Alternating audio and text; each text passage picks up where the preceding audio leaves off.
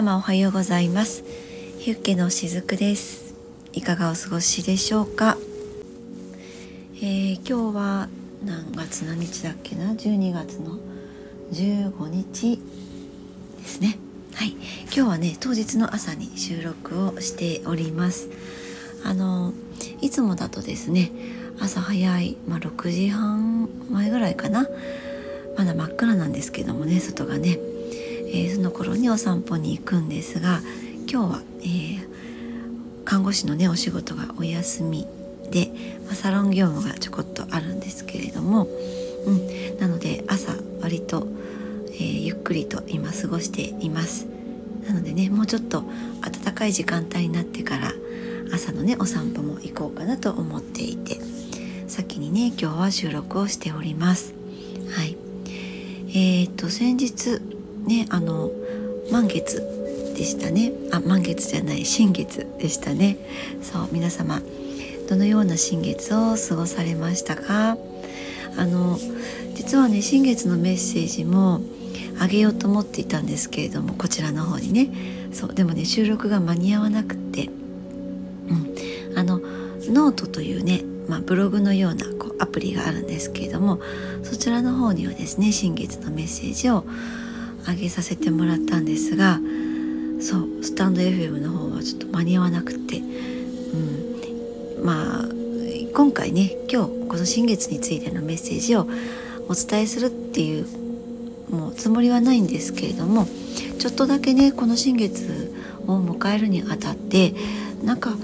うん、気づいたことというか思い出したことがあったのでそこに触れてから今日は本題にね入っていこうと思うんです。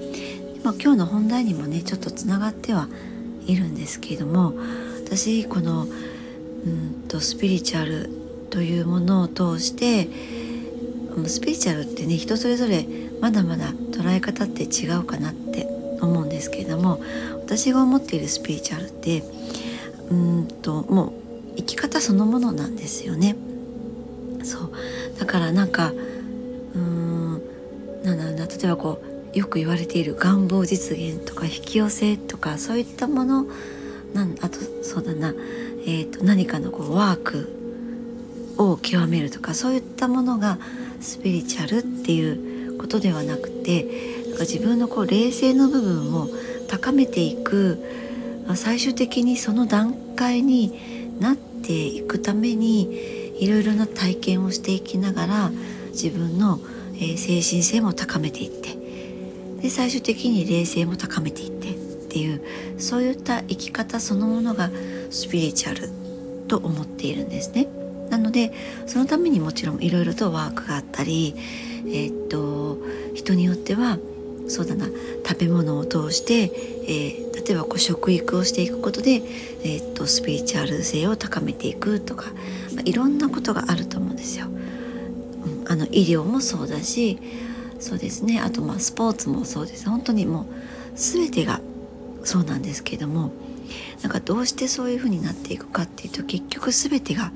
エネルギーなんですよね。私たち個人個人のこの存在すらもエネルギーなんですよ。でそれって情報の塊なんですよね。私たち一人一人も情報の塊です。うん、肉体レベルでもそうこの私たちの、えー、体を動かしている血や肉となるもの全ての中に情報が入っていますよね。まあ分かりやすく言うと遺伝子とかも情報の一つですし、ねえっと、病気も情報の一つですよね。いろんな、うんと、例えば生活習慣だったり、えー、感情のレベルでもそういったいろんなものの情報が私たちの肉体に、えーと、積み重なっていくことによって例えば健康でいられるのか病気を発症するのかっていう、まあ、そこにつながっているわけですよね。だから私たち一人一人一人一人も情報の塊だし目の前にある机もそうえっと普段読んでいる情報あの本もそう何でもそうなんですけど情報というエネルギーがそこに存在しているということが言えるかなって思うんです。だからこのエネルギーを一人一人がどんな風に扱っていくのかっていうことが結局のところスピリチュアルになっているっていうふうにね思っているんですね。でそんな風にまあそういったこう何て言うのかな結果に私たち私の中でそういった考え方に至るまでにも、まあ、本当に私自身もすごく年月がかかったんですよ。で、まあ、スピリチュアルというものはうんと子供の頃からねそういった感覚ってあったんですけれどももちろん子供の頃はスピリチュアルとかエネルギーとかいうねそういった概念がわからないなんか漠然として感覚はあるけど概念として言葉としては知らないわけですよ。でえっとまあいろんなこう幼少期の体験もあっていきながら途中そのスピリチュアルというものを若干忘れていたというか離れていたみたいな時期があったんですね。で私どうしてなんかその自分の中でそういったスピリチュアルというものが薄れていった記憶が記憶じゃない、えーと、経験があるのかなって思っていたんですね。でその時なんか自分の中からそういったものがなくなっちゃったのかなとかどうしちゃったのかなって少し寂しい感覚もあったんですよ。でも自分から分離したとかそういう感覚はもちろんなくってまあちょっとこれはこれで置いとこうかないつかそれが分かる時が来るかなっていうふうに思っていたんですけれどもその感覚がどうしてなのかっていうことにふと気づけた時があったんです。そう。でそれはあの言葉でまとめると極めていることを忘れていた忘れていくフェーズだったっていう感じだったんです。離れたから忘れるっていうことではなくてより近づくことで忘れるという感じなんですねうんあの例えばその何でもそうなんですけど自分が何かを極めようって思ってその道にずっとこう探求するように入っていくと意識がずっとフォーカスしていきますよねぐーっと。うん、でそのフォーカスしようとしているところからもっとさらに奥に入っていってもうフォーカスしきった。その先の世界に私はそのあスピリチュアルから今離れているかなっていうふうに感じた瞬間だったと思ったんです。フォーカスしきった先の世界だったんですよ。私がその体感していた感じっていうのはね。うん。そう。なんとなく伝わりましたでしょうか？今のところ。うん。なんか離れたから忘れていたっていうのではなくてもうより近づくことでなんならこうもうそれが自分の体にエネルギー体としてこうまとっているという感じかな。あとえっと、もう日常の中にそれが全て入り込んでいた、まあ、だからこそあ私今忘れているのかなっていうふうなその前の自分とはまた違う感覚で自分の中にスピリチュアル、まあ、全般のことが入り込んでいたのでそういったちょっとこう、うん、自分の中に起こった誤差みたいなねそういったものを一瞬感じていたのかなって、えー、と最終的にはねそんな感じで落とし込めたことがありました。うんまこの辺りのことをですねノートの方の、えっと、新月のメッセージでも少しお伝えをねさせていただいていたわけなんですね。うん、で、まあ、今日のね本題にねちょっと入っていこうかなって思うんですけれどもそうこのねエネルギーについてね今日はお話をしていこうと思うんです。あの私が普段させていただいているレインドロップでもそうですしカードリーディングでもそうです。もう全ての、えっと、メニューにおいて言えることなんですけれどもその方そのの、まあ、もちろんこうメールでのやり取りのところからすでに始まっていて、えっと、ズームにしても対面にしてもその方のその、えっと、表情だったり何かこう体感覚でね伝わってくるものっていうのも捉えているんですけれども何かその存在そのものを私は捉えているわけなんですよね。その方の物質的なこう肉体レベルでのものを拝見させていただいているだけではなくてエネルギーとしてその方全体を捉えている目に見えないエネルギーを見ているっていうところを大事にさせていただいているんですね。あの人間とかこの世界にある物質っていうのは手で触れるものだけじゃなくって、えー、ものすごく細かいその粒で、うん、エネルギーをまとった細かい粒のその素粒子ねまとまったものなんだよねっていうことをいつかもねお話をさせていただいたかなと思うんですけれどももうその素粒子の塊ねエネルギー体なんですよね。それをそのすごく面白いなと思ってこの間考えていたことがあったんですけれども私たちって体の中のエネルギーバランスを整えるために自然とあ今日はこれを食べようかなとかあ今お風呂入りたいなとかあ今ちょっと寝たいなとかそうやって自然な欲求が出てくると思うんですよね。自分の心地よさを整えるために。それはですね。でそれってえっと間違いなくエネルギーを整えるために誰もが無意識的なところからやっている。まあ出てきている。欲求というか。うん、まあ、指示みたいなものですよね。だからずいぶん前にもちょっとホメオスタシのことをね、えー、私たちの中に誰もが、えー、持っているその恒常性のところのねお話を、えー、ちょっと前になりますかね23ヶ月前ぐらいかな、えーと、させていただいたと思うんですけれども誰もがそういったことをやっているわけなんですよね。今体はこういう感じだからはい私これやってくださいねとかね、えー、これ食べといてねとか今ちょっと体を休めてねとかそういった風にやっておくと体がね整っていきますよっていう、まあ、指令みたいなものを私たちってちゃんとしてくれるもう素晴らしいですよねこの人間の体ってね。うん、そうそういう感じだなって思うんですよね。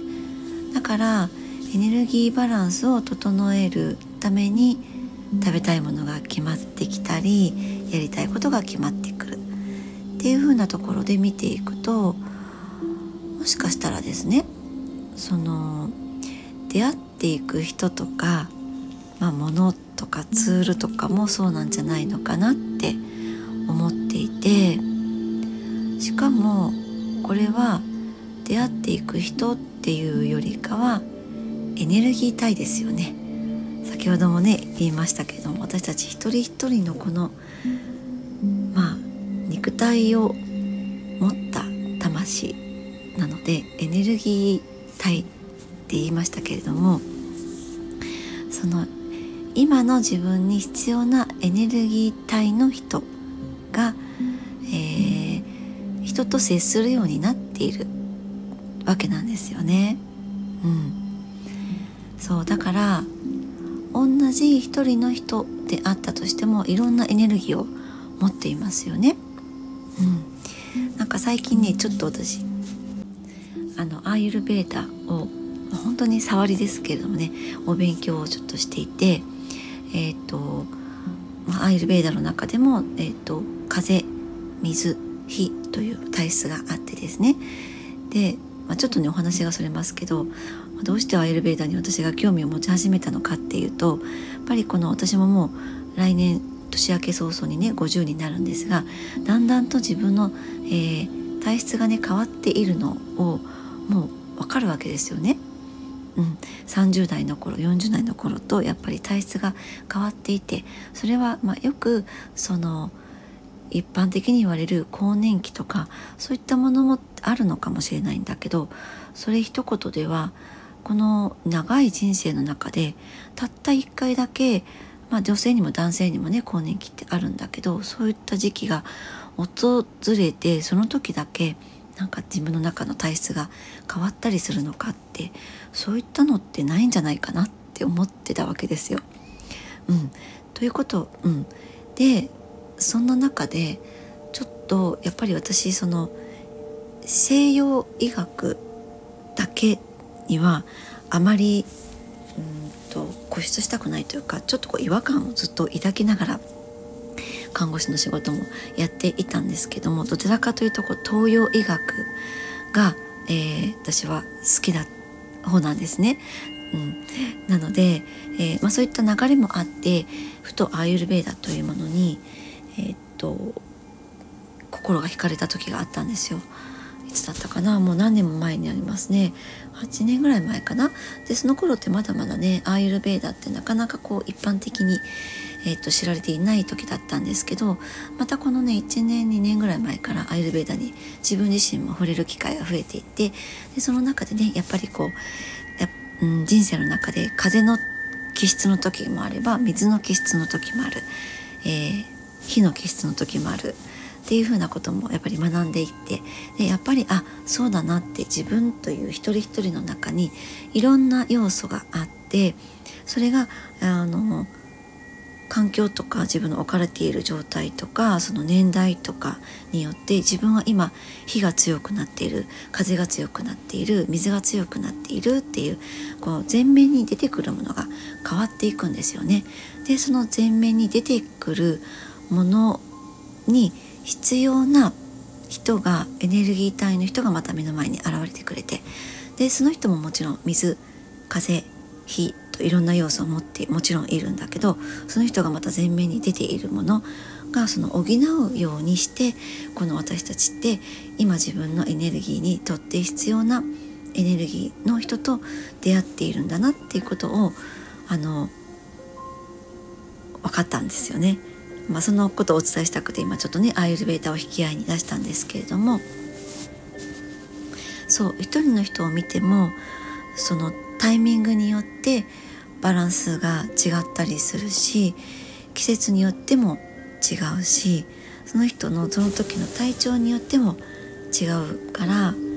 ずっと一緒じゃないんですよね。うん、そういった考え方を私はしています。だからその日その時必要なエネルギー体をまとっている人と関わっているというふうに私は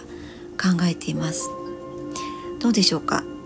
今のところ。あのそんな風にね感じていらっしゃる方いらっしゃるでしょうかね？だから何気なく出会っている人とか、まあ、例えば同じメンバーであっても何気なく会話を交わしている人としてもだったとしてもうん全てがそうだと思っています。今の自分に必要な人とか、まあ、状況もそうですよね。出来出来ん？出来事もそうです。自分の目の前で起こっている出来事状況もそうであって今の自分の内側のエネルギーを知るためにとかあるいはその今の自分のエネルギーを知ってそれを整えていくための出来事が全て起こっているっていうわけなんですよね。そうだからまあそれもやっぱり嘘なのでその今のこの私たちの思考の中で捉えるそのいいこと悪いことっていうふうに捉えてしまうと全てが、えーと自分によって心地のいいことばかりが起こったりそういった人と出会ったり何か状況が生まれたりっていうわけではないと思うんですよね。でもねそんな風にその全てのことを見てあげると何かねちょっとしんどいなと思うことが起こったとしてもあそうかこれは自分のエネルギーを整えるために、えー、起こっている出来事なんだ起こってくれている出来事なんだっていうふうにあの見れることがねできるのかなっていうふうに思っています。うん、全部が自分にとって必要なものですよねそんな風に考えることができたとしたらきっと自分が変われが自分が変われば あのこれからは出会っていく人起こる出来事も変わっていくはずであってね。うん。もうそれは私もその実際やっぱりえっ、ー、と体験していることなのでここでもお話しできることなんですけれどもね、うん、最近もその私が出会ったあ今後ねえっ、ー、としていくセッションもやっぱりそうでその自分の中のその情報をまあ、えーと、深いところにある潜在意識の中にある情報も知っていきながら自分のエネルギーというものをに気づいていったりとか、ね、改めて知っていくということをやっていくことでその自分のフォーカスするものが変わっていくんですよね。そうそうすると自分のフォーカスがフォーカスする先が変わるということはイコールそれは自分の意識が変わるということなんですよ。その意識が変わっていくということは自分の中にある情報も変わっていくということなのでそうした結果での先ほども言ったみたいに自分のエネルギーが変わっていくということは自分の目の前に現れてくれる、ね、関係性とか出来事も変わっていくということにね、えー、結果的につながっていったんですよね。うんまあ、これらって結局のことねところ量子量子の世界なんですよね。あのその目の前の現象を変えるのではなくて自分自身を変えると現象が変わっていくっていうことなんです。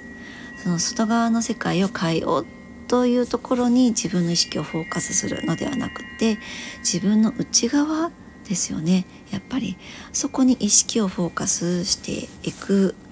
で意識が変われば外側の現象が変わっていくよっていうことなんですよね。そう。ねまあなのでね今日お伝えしたかったことはやっぱりその自分の人生にとって必要で出会っている人とかもののことをやっぱりこうこの年末になるとねやっぱ若干ねこう何て言うのかなそこを見ていく時間もね私は結構増えたりするんですよ。あ今年はこんなことがあったなとかねうん、こんな人と出会ってこういうことがあったなってで本当に私もこの23年ってあの3年分ぐらいのことが結構春夏秋冬ごとに起こったなっていうのがすごく感じていてやっぱりこれは一つこの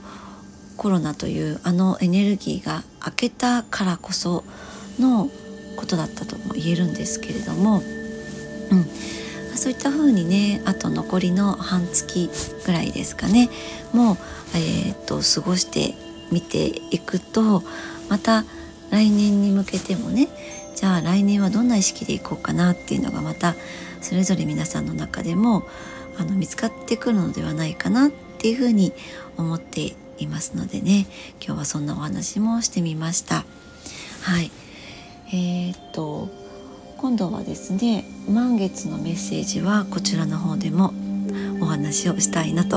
思っています。はいもう満月のメッセージは私もねノートの方に上げているので、えー、今日のうちにでもね収録をしておこうかなと思っています。はい、えー、こちら福岡地方はですねえっ、と昨日おとといぐらい雨が降ってですね3日ぐらい連続して降っていました。うん、で今日は久しぶりにあの空も今もう随分と明るくなって、えー、お日様も今日はちょっと出てくれていますのでね。